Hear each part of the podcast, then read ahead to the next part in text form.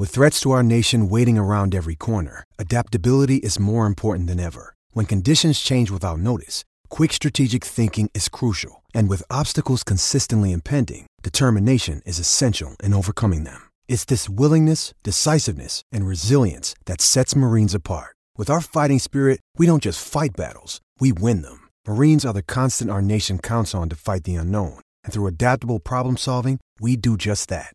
Learn more at marines.com. What does motion sound like? With Kizik hands free shoes, it sounds a little something like this. Experience the magic of motion. Get a free pair of socks with your first order at kizik.com/socks.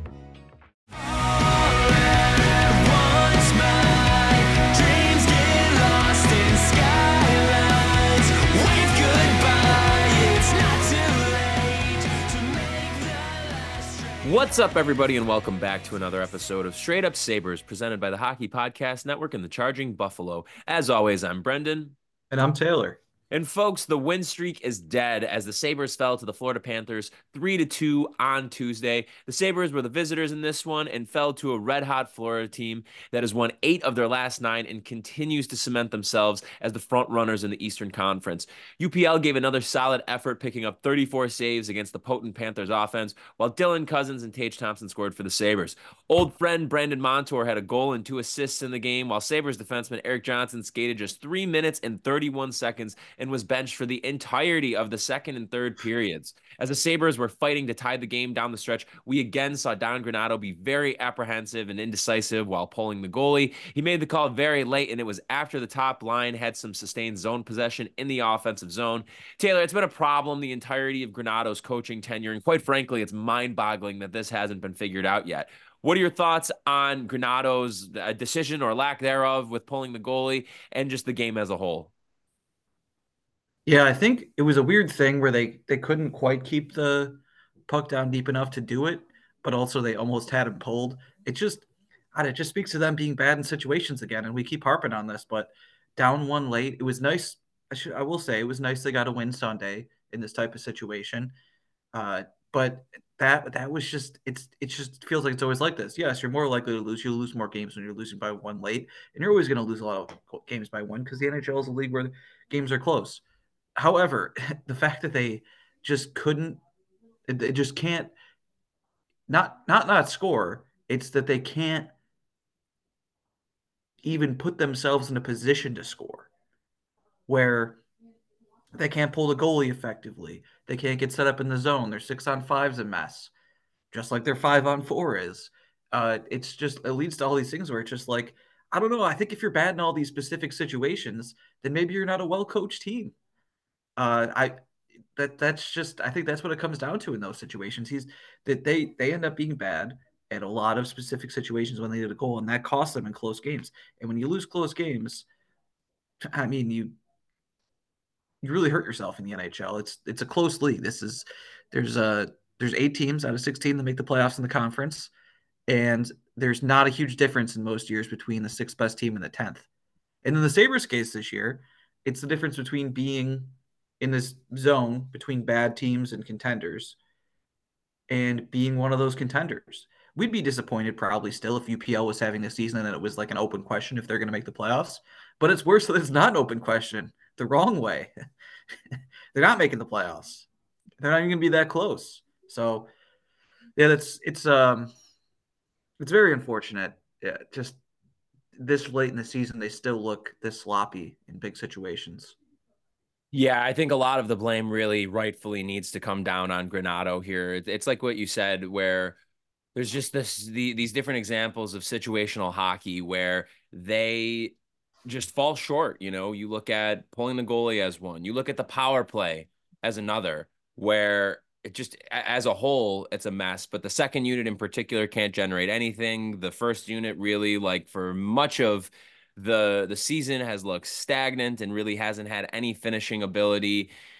Uh, you look at even just the approach coming into this season that has to fall on the coach taking this approach where you switch up your style so drastically that you're focusing so much on defense that it takes away from your offensive generation in a league where eh, this is where the league has been. This is where the league is trending. Scoring is what wins you games. Of course, you need to have you know sound defense and and good goaltending. It's absolutely you know pivotal, but the engine that drives all of the most successful teams in the NHL is the fact that they have potent offenses and can score. And in spite of the fact that the Sabres did have this, you know, philosophical switch for the first like 35 plus games of the year. And then they eventually end up going back to what was working for them last year.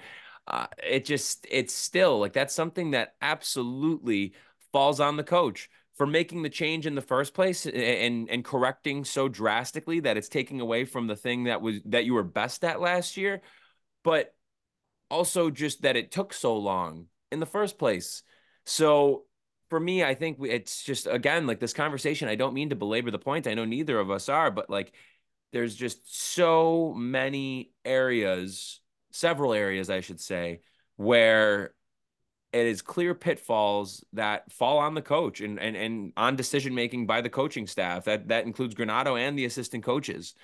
So, you know, you have the roster, and of course, this roster has shortcomings. As we said, like they are probably like two big additions, one on the forward side and one on the defensive side away from being like a real contender. But as we talked about, I think it was last episode, maybe the episode before, I just I really don't feel like this team is as like desperately far off as it seems. I really don't. I think that there's a lot of good pieces there. You have the infrastructure of a good team. It's just that the general manager has not been able to make any, putting a, a point on that, any important like acquisitions that are helping the team now and into the future. It's all these band aid guys that really don't contribute much, if at all. Like the guy that we're, I feel like, getting the most excited about from Kevin Adams is like Jordan Greenway. And he, while he's had a solid year this year, we're talking about a guy that on a good team is probably like a really good fourth liner. Yeah. Right. I don't think he's really anything more than that because you look at next year's team, like I don't want Jordan Greenway blocking spots for for one, making that external addition, but also if it is one of the first rounders that comes up and ends up stealing a spot next year. So, you know, it, it's just this coupling where like, yes, you know, maybe Granato has been dealt a tough hand in a way I shouldn't even go that far, but maybe yeah, it's not ideal. This isn't exactly like a a playoff contending roster or like to be like a contender within the playoffs. But with that being said, though, the bones are there for this to be a team that is in playoff contention and in the conversation, and not like you know five and eight Bills in the hunt, like mm-hmm. firmly in the conversation yeah. here, and they're just not. They're they're just not. You know, you're double digit points out now of of this playoff spot, and tomorrow's March. Like it's it is going to be March 1st, and you are already more than 10 points out of the race. And I just you're you're getting the goaltending that you weren't getting last year. And I can't help but feel like a significant amount of the blame, whether you want to call it fair or not, like should be placed on Granato. I agree. I, I have a hard time going back and forth because I think these last couple games are a good example of the the dual failures of this offseason and leading into the season. Yeah, the end of the game there that was brutal. And you know, even the third failure, I, will complain about, even though it's probably evens out at, at some point down the line. Wow, officiating! What a disaster! It was particularly bad again. And then Granato had to. I I respect that he got into it and tried to defend his players, but maybe not at the best time and got a bench minor still though, wow, what what a year this has been in that regard. I don't know if there's some grand um, theory for why it's gotten so much worse this year, these couple years in particular. I think I saw something about a lot of retirements and then there being a lot of new refs. That would explain mm. why we see so much of Justin Kea and Jordan Samuels Thomas, uh, who were hockey players like four years ago, and now we're NHL refs, not like AHL or junior refs. So that's something.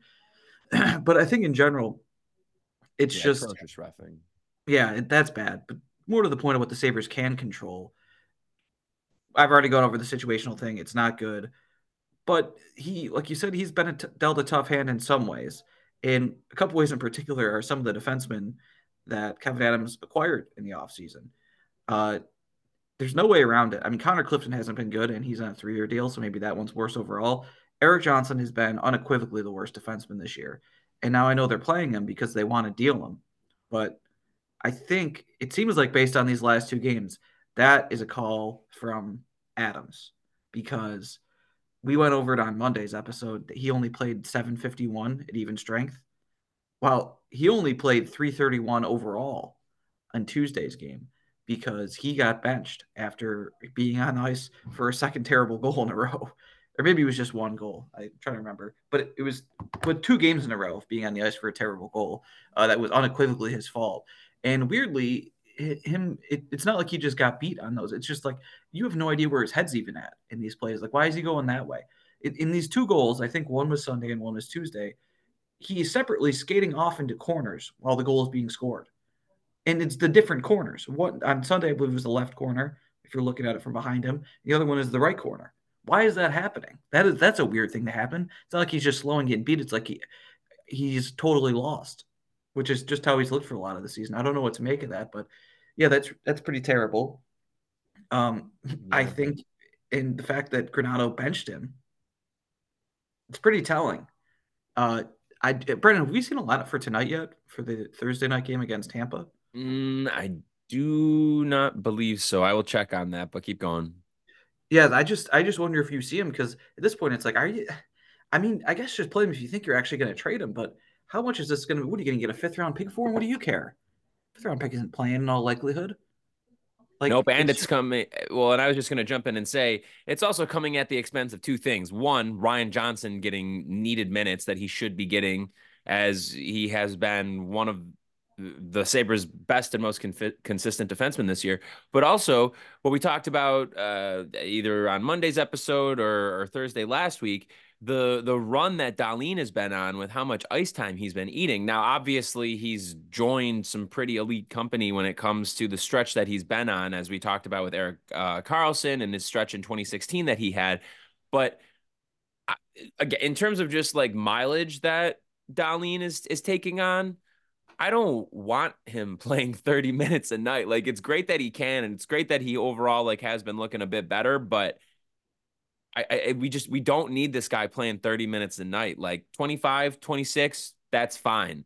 But when having to dress Erik Johnson and then having to cover for his mistakes by benching him is then making your top defenseman just wear himself down by the amount of minutes that he's playing because again like he's he's handling himself okay now but like this will add up this mileage will catch up to him it's it's just an inexcusable thing and at this point it's like if if there is any suitors out there for Erik Johnson oh Brendan there's so many suitors the, it's the NHL uh, right. Well no it, it nice.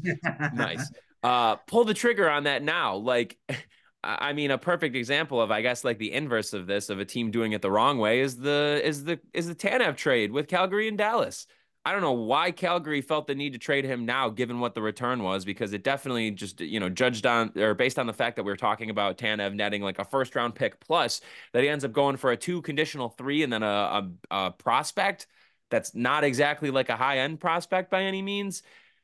I, I, it just feels like you know they they they sold low on him, and if they would have held out maybe or found another partner, maybe you could have got a little bit more there. I mean, good for Dallas on this, but like again, even if it is you're getting a, a lesser return at this point, it's a benefit to you to not have to feel like you have the obligation to play this guy. Like, go get your fifth or sixth round pick, whatever. I, who knows? He's a right-handed defenseman with the veteran leadership, and he's won a Stanley Cup. Maybe there is a, a brain dead GM that's going to want to overpay for that.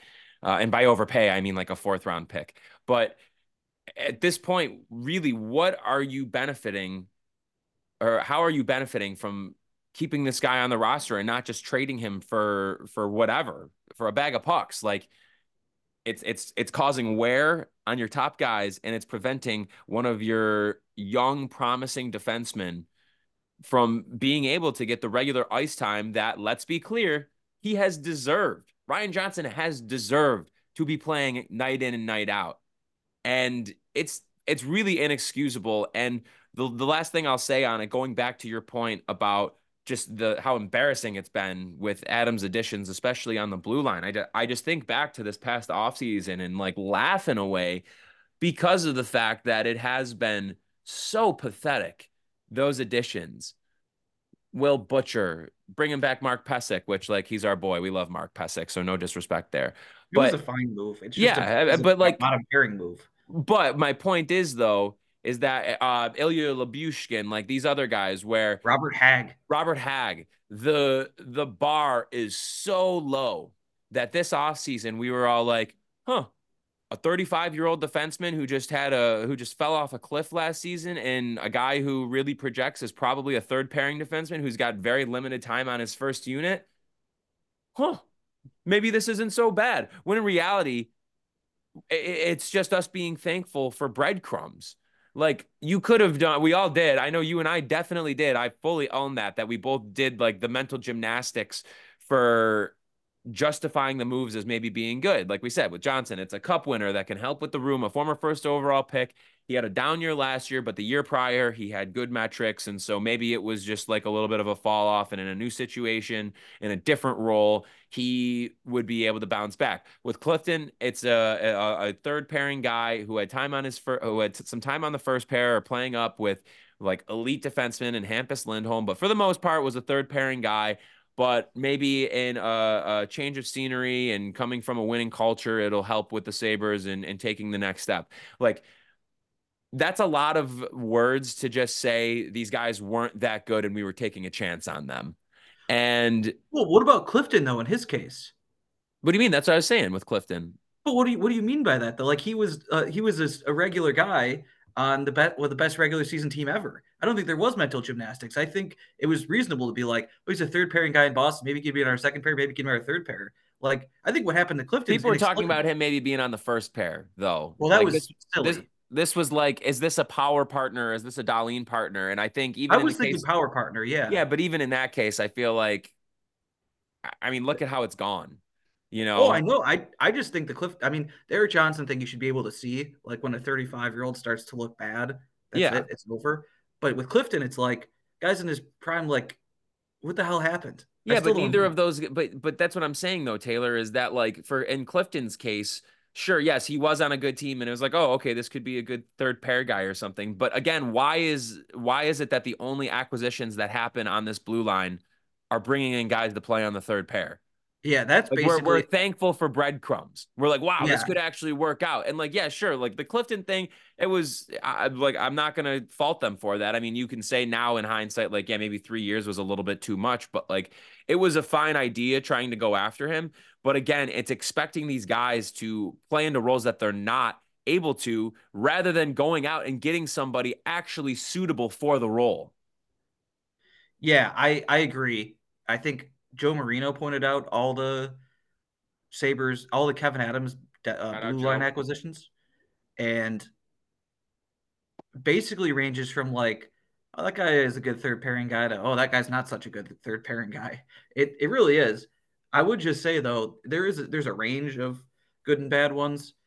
All things considered, I think Erik Johnson might be the worst one because at least they got paid to take Will Butcher, right?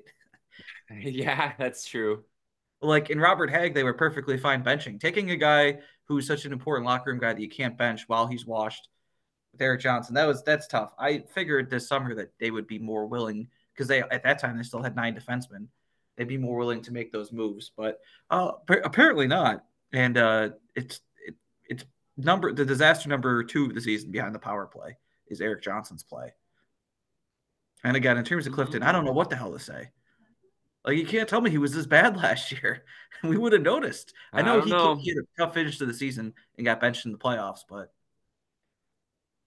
yeah, I I don't even know what to say. It's uh it's disappointing to say the least. And again, there's it's a it's a point that deserves to be made over and over and over again by each and every fan that if they plan on keeping Kevin Adams around this offseason, which they obviously seem like they're going to, there is no excuse to continue with this development for the sake of development track where we are only icing homegrown guys and only playing homegrown guys in these key roles. You need to go out and make a substantial addition to the forward group and a substantial addition to the blue line. and anything less than those two things happening is inexcusable. Inexcusable, fireable offense. How this has gone already is like I feel like a fireable offense, more so I guess on Granato's part. But like, if they go into next year and their defensemen are like it's Dahlin, Samuelsson Johnson, uh, Clifton, and then you know two guys that they pull from free agency that are again like career third pairing guys. It's not enough. It's it's just flat out not enough. And obviously Haru. like if they bring him back, like all of this, it is inexcusable. It's not enough, and the guy should be fired by August if he's not making these moves. Yeah, I, I think basically what you want is someone to play with power. And you can think of, I guess, Dahlin Samuelsson is the first pair. That's fine. Dahlin Haru is the first pair. And then Samuelsson Clifton is the third pair. I don't know. Maybe Johnson. Who knows? Oh, Johnson's around too. Yeah, uh, you got to consider him. Clifton, I don't know what the hell to do with that. But uh, Jokiharju, Bryson, Stillman, Clague, all free agents, I believe. Yeah, Jokiharju so, RFA. Oh, that's I. You know, I wouldn't mind bringing back Jokiharju. You just can't bring back everyone. Learn the lesson that you, you should have learned from the forward group this past off season. Just because you can justify bringing someone back doesn't mean you should do it. limited amount of spots on the roster. Can I throw something at you really quick? And I know I'm going to admit that this is like absolute pie in the sky shit. I think that they need to make two big additions, and I think that it should be Guy or Dahlin and Guy, Power and Guy, and third pair you go Ryan Johnson and Mattias Samuelsson. You you just you got to switch it up and you got to make a couple of like more impact moves there. I, I know Haru has had a fine season this year, has, has definitely bounced back and has, has looked well, especially like getting his time with Dahlin. But if he's got value, use him as a piece to to go out and get a bigger move. Like you just you you have these assets, you have the the depth of these assets, ranging from prospects to a, a certain amount of like younger roster players that you can use, and I just think that I don't know. I I think that there needs to be two. I think that Dahlin should have a new partner next year, somebody suitable to play with him, and Power should as well. And then you utilize Johnson and Samuelsson on your third pair. Mm, I disagree. I don't think you pay someone to play with Dahlin. I think the point of paying Dahlin $11 million or whatever is that you don't need to pay someone a lot of money to play. I don't think it's about paying. I think it's about making a trade. I think maybe you can find Powers partner in uh, free agency potentially, but I think for Dahlin, I'm not saying go out and get like Charlie McAvoy. Like I- am saying get somebody that is like a good enough guy that could be like that complementary piece. Like a, a perfect example that a guy that I really wanted the Sabres to go after in the offseason. We talked about him in a few of our episodes, but like make a move for somebody like Sean Durzi, for example. Like look how well he's turned out playing in an increased an enhanced role in Arizona. You know, yeah. like make make a move for a guy like that that has proven that he actually can on a consistent basis play up and down the lineup on the blue line and has an extended run of of playing on like in a team's top 4 like a legitimate top four defenseman that is on like a you know that that has a little bit of term. I know that they don't grow on trees, but it, it's not out of the realm of possibility for them to be able to go and do that. And no, they don't have to go pay a guy like nine million dollars to play on their top pair. That's not what I want them to do. But to be able to identify somebody that actually is of the caliber of being able to play with Dahlin, and Dahlin should be able to carry his own pair. Like, let's be clear about that. But at the same time, like you can't just put anybody next to him, as we've seen this year. And with power, for his case, it's the same thing that we went through with Dahlin in the early goings of his career. That you are doing him a disservice and a, his development a, a major disservice by continuing to trot him out there with guys that aren't helping in his growth and making him better, and instead relying on him to do uh, or to carry a, a load that's much larger than he should even though he is obviously, you know, going to be great and he's going to be really solid, like you got to be able to give these guys support. And you can't say, oh, well, you two are just good. So we're just going to roll you out there with Joe Schmo. Like, uh, it, just feels like they they do need to kind of maybe recreate things a little bit and invest like use some of these assets go out and invest because uh, again like I, I feel like a broken record saying it over and over again but between the prospects, the picks, the the roster players now that you would conceivably move, you have enough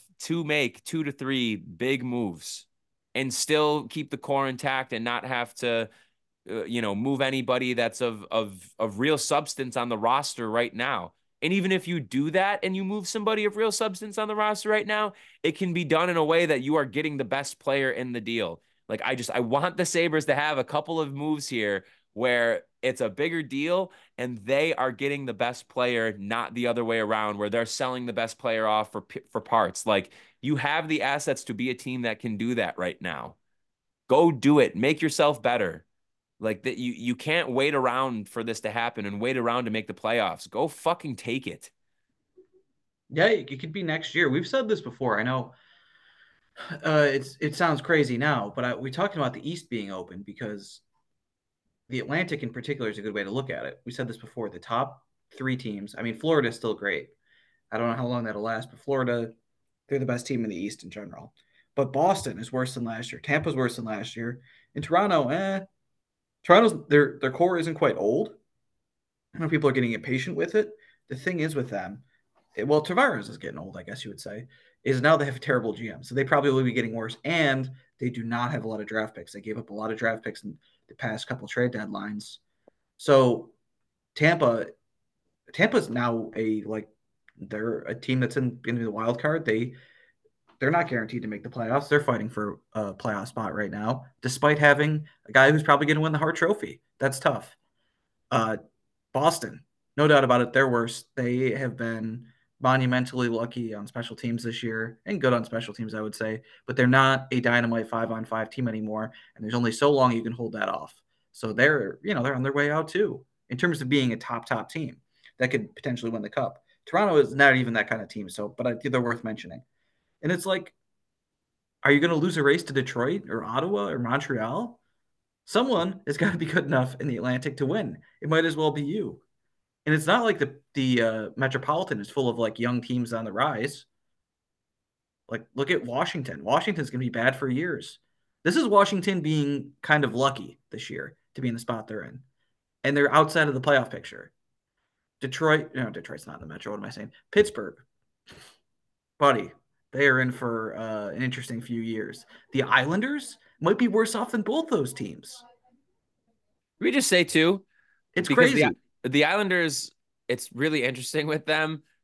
They are obviously not having success after uh, hiring Patrick Roy, but like, I just don't know how anybody could look at that and and I don't think anybody is necessarily, but like you cannot put that on Patrick Roy for how this team is. They're just poorly constructed. They really are. They're an unexciting yeah. and uninspiring team. I, I think Absolutely. in the Metro, to your point about the Metro too, the only team I would say, or two teams I would say, I mean, obviously the Rangers are set up to be good for a bit, but mm, I think hmm. new. I think for a bit, I mean, like probably the next like two years, two three years. I yeah. Think, I, think three years probably confidently. You know, when you consider elite goalie, you have a, a couple of good veterans up front that still have some miles in the tank. Obviously, the young guys in Lafreniere and Kakko haven't lived up to their expectations, but they're at least serviceable. Um, I, I think that they can stick around. I mean, you have an elite defenseman in Adam Fox. Like uh, New York will be okay for a few years. New Jersey, I want to bring up too with this. I love him to death. Bless his heart forever in our hearts.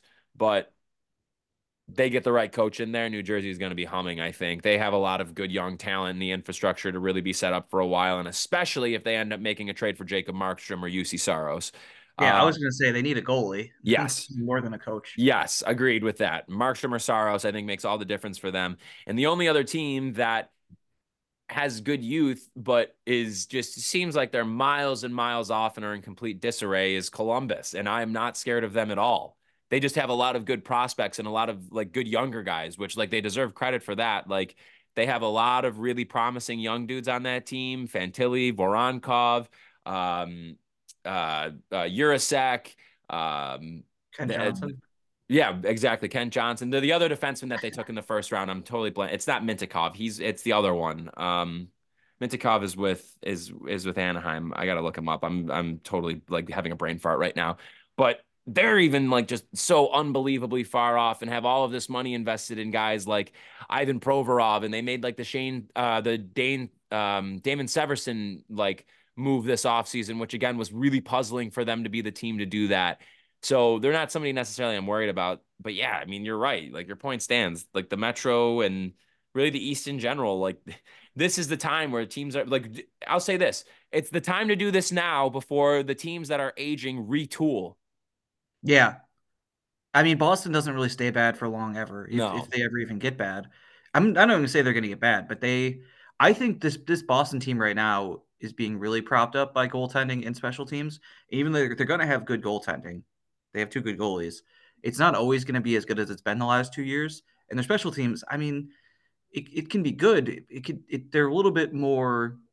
That's a little bit less, I'd say, solid than being good at five on five, meaning it can fluctuate a lot more. I will say in Columbus though, the thing with them having good prospects is they're two of their best prospects seem to hate hate playing there already and are mm. not happy with it. Kent Johnson and Jiricek have already made a stink about just generally how they're being handled in Columbus. So I don't know. I guess we'll see. Easy to forget that Columbus was supposed to be coached by Mike Bob Mike Babcock this year. Yeah. So things are kind of already. This is not the season they plan to have, but still, I don't know. They they fired their GM. They still have the same team president. We'll see. I'll say this though: the only team we didn't really mention in the Metro. Oh, Carolina. Carolina will keep getting good for a few years, I guess. I don't know. Fuck 'em. the Same bullshit forever. But Philadelphia, they are a classic torts team right now. I don't know. I mean, they might make the playoffs this year, which would be great for them. They Philadelphia has not won a playoff series, I think, in, or maybe they have won one in like the last ten years. We talked about this in the last episode. I don't know. I think they won some bullshit in the bubble. Who knows? Yeah. But you know, what I was going to say is they it's not the good way to talk about this necessarily, but an after effect of what's going on with the sexual assault trial with Hockey Canada is they don't have a goalie. This is the guy that's supposed to be their goalie for probably at least a decade more. They Mhm. don't have they might never have him again, which would be deserved if he's found guilty. Like he wouldn't deserve to play again. But from Mhm. their perspective, they don't have they don't have him anymore. That was a huge building block that they are just losing. So I really and I really don't know where they stand. I know they have Michkov. It, they have his rights at least. Yeah. I don't know where else they stand prospect wise. I think people are pretty happy with their prospects and you know the trades they've made in the last couple of years, but I don't see them being like, oh, these are the guys right now that are going to lead us to the next like five to ten years of Philadelphia Flyers hockey. It feels like Torts is just getting the most of a pretty meh team that's full of it's a mix of veterans and young guys. Agreed. Also, the Columbus Blue Jackets defenseman that I was thinking of that was the other first round defenseman was uh, Denton Mateychuk. So that's my my bad on that one. Anyways, Taylor, should we hear a word from our sponsors before we move on? Yeah, absolutely. We know hockey games move fast, but with DraftKings Sportsbook, an official sports betting partner of the NHL, you can score faster than anything happening on the ice. This week, new customers can bet five bucks and get 200 instantly in bonus bets. So, for example, tonight the Sabres are taking on the Tampa Bay Lightning. The Lightning are favored on home ice at the tune of minus 170 on the money line. So good for them. If you want to bet on that or on anything else, you got to download the DraftKings Sportsbook app now with promo code THPN. New customers can bet just five bucks on the NHL and get 200 instantly in bonus bets only on DraftKings Sportsbook with code THPN. The crown is yours. Gambling problem? Call 1 800 Gambler or visit www.1800Gambler.net. New York, call 877 8 HOPENY, text HOPENY at 467 369. Connecticut, help is available for problem gambling. Call 888 789 7777 or visit ccpg.org. Please play responsibly. On behalf of Boot Hill Casino and Resort in Kansas, 21 plus age vary by jurisdiction. Void in Ontario. Bonus bets expire 168 hours after issuance. See dkng.com slash hockey for eligibility, deposit restriction terms, and responsible gaming resources. NHL and the NHL Shield are registered trademarks of the National Hockey League. Copyright NHL 2024. All rights reserved. So, anything else we want to talk about? We're going to the game Saturday. We are Sabres Vegas. Should be exciting, I hope. Yeah, we don't know if Jack Eichel's playing or not yet. He could be. He could be. He is traveling with the team right now. Not expected. I believe they're playing tonight. I don't believe he is expected to dress, but it is possible that he is able to play Saturday against the Sabres, and that would be his first game in in a couple weeks. So that that's uh something to keep an eye out for. On Tuesday, he was practicing in a non-contact jersey, so remains to be seen, but would be interesting. But also, if he doesn't play, that would be a nice boost for the Sabres. Yeah, it would be. Yeah, I mean, for the moment, it still seems like he's in the red non-contact jersey in practice. Mm-hmm. That's the last update we've gotten on him. But it's been like a month, right? Maybe a little more than a month. Let me But- see what the last game was. Yeah, the uh, yeah, he last played on January 11th. oh boy, that's so more than six weeks. Yeah. Yeah, interesting thing with him because he's not at the level where it's like, oh my god, this guy's injuries are going to cost him his career, but his injuries are going to make his career totals look really weird because he never plays 82 games. Right. Like- he plays at like a point per game pace, but he has that like 44 points in 42 games right now. Yeah, I'm, I believe looking at their draft year. Hold on, I'll look it up real quick. But I think weirdly, the 2015 draft. Brandon, do you want to guess who's played the most games?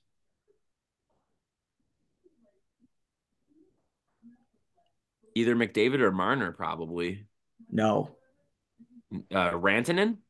nope. No, it wouldn't be him. Yeah, it definitely wouldn't be him. Um, is it like Noah Hanifin? It is Noah Hanifin. He's played There we go. 657 games already, which is to say he has played, even though they both started at the same time, they both came right after the draft. He's played 139 more games than Eichel. So close to two seasons more than Eichel. Uh, about- about a season and three quarters. But the Eichel thing, um, his rookie year, he played, he only missed one game, which I remember. He was sick. It wasn't even an injury. Year two, the the slap shot off the skate, missed the first 21 games. Year three, got hurt during the season, missed 15 games. Year four, uh, kind of Jack Eichel, you to talk about 82 points in 77 games. Uh, he pretty much played the whole year. That was the year they collapsed. And then he kind of he played what looked like it was going to be a full season in 2019-20, but surprise, buddy, COVID's here. So no, oh. that's year he finished seventh in Hart Trophy voting. And then obviously his rib injury, his neck injury. He goes to Vegas and plays the last 34 games. So he played 21 games and he played 34 his first year in Vegas. Last year in Vegas, missed 15 games in the middle of the season. And this year, same thing. It's an interesting thing. I mean, so now he's he he- like you said, he's almost a point a game player. He's 490 points in 518 games. Uh, but his draft year is so good that he's nowhere near. He's fifth in points in his draft class. I think most draft classes he would be first or second with that kind of output. But Goodness. he is behind McDavid, Marner, Rantanen, and Sebastian Aho. It's really crazy how good that draft was. I remember, God, it had to have been three, four years ago where we did the the brackets with everybody voting. We should maybe do that again sometime where we do like the March Madness of NHL drafts of the 21st century. That was a lot of fun. It was, and I think at this point you might start saying 2015 looking even better than 03. I 03 is super so. deep, but how many Hall of Famers are in 03? Bergeron and then Fleury, maybe? Yeah. Um, Maybe. the disrespect to Thomas Vanek. How dare you? I'd say this right off the bat, though. Who knows about Hall of Famers? This one has McDavid. He's a Hall of Famer. Yeah. But the top of this one, I think, is better than the top of 03. Not the top of the draft, but the best guys, I'm saying. Yeah, So, yeah. McDavid, Mar, like, look at Marner. Marner's well over a point a game player for his career. Mikko Rantanen's a two time 50 goal scorer. Sebastian Aho, uh, whatever, who cares? Eichel, Kyle Connor, Barzal, who was one of the two or three Calder winners from this class. No, only, you know what? There was no, McDavid didn't win the Calder because that was Panarin. So unfair, whatever. But like Timo Meier in this class, Kirill Kaprizov, Roope Hintz, That's a Hall of Famer right there. as Brendan's often said. Uh, But like even guys that are down the line a little bit, second rounder, Vince Dunn. Vince Dunn's good. He's amazing. Yeah. So Troy Terry, Anthony Cirelli. And then it's crazy how far you have to scroll down in points to see Lawson Crouse, who never forget was invited along during the draft when they put all the top quote unquote top guys together. McDavid, Eichel, Marner, Strome, Hanifin, Lawson Crouse. Hell yeah. Never forget. Hell yeah. Yeah. Well, anyway, getting back to actually playing Vegas, yeah, it should be interesting. It's going to be an interesting day to, to give uh, people a, a peek behind the curtain. I'm running the Shamrock Run at noon that day. Uh, I have I ran five miles earlier this week. It's it's going to be a struggle. I was gonna say, I'm- how are you feeling? Are you feeling prepared and, and ready to go? Not really.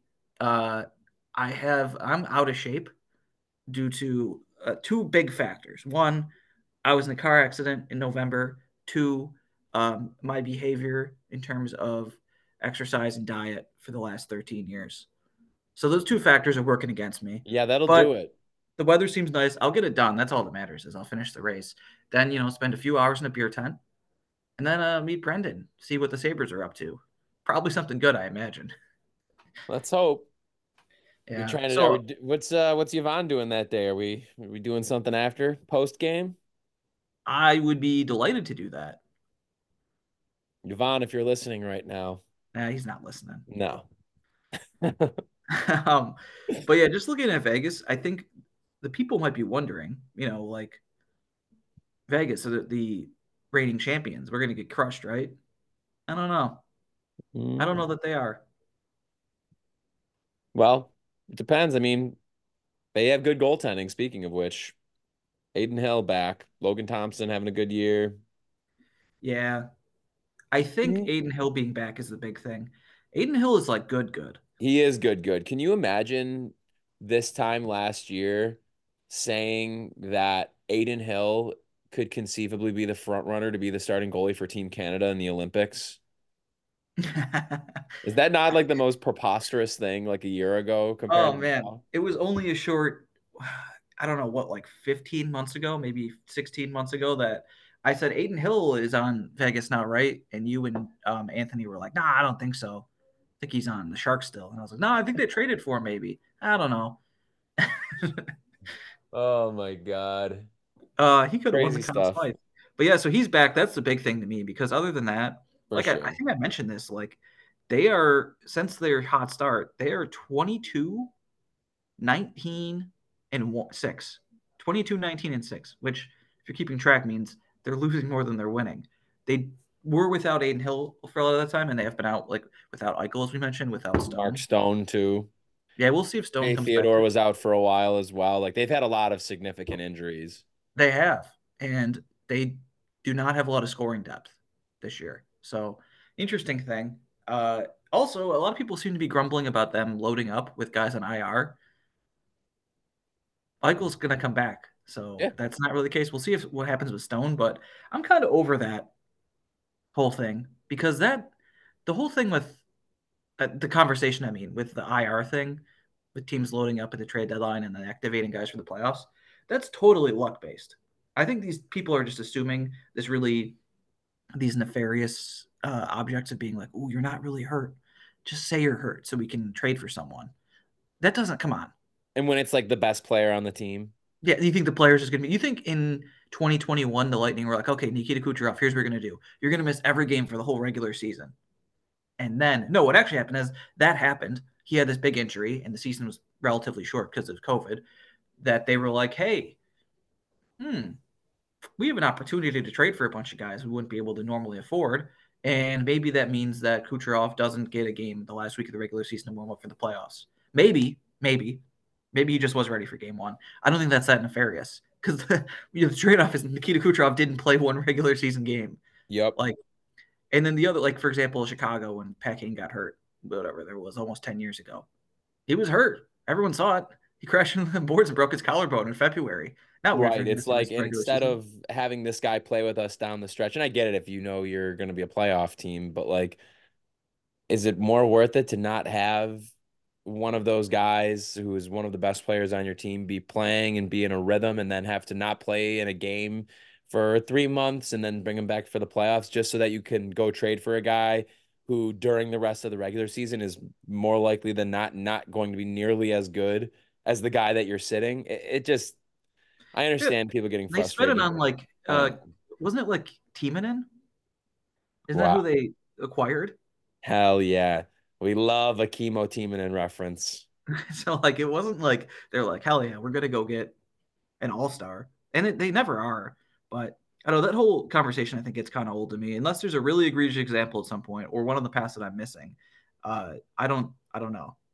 It, Mm. it feels bad. Also, the thing with the Blackhawks that year is they could have used Kane down the stretch. Now it didn't matter; they won the cup anyway.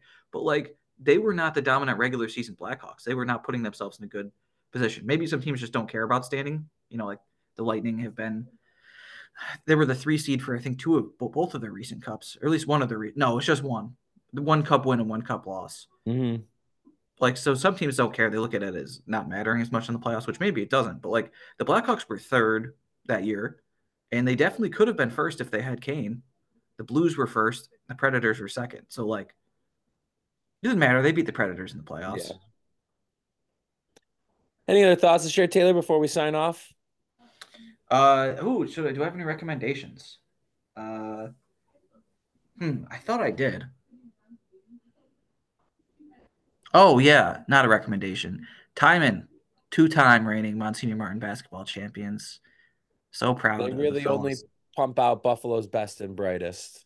That's true. Everyone is uh, smart and also handsome that goes yes, there. That is what they say. Yeah, and apparently now good at basketball. That's a new development. We love that. one.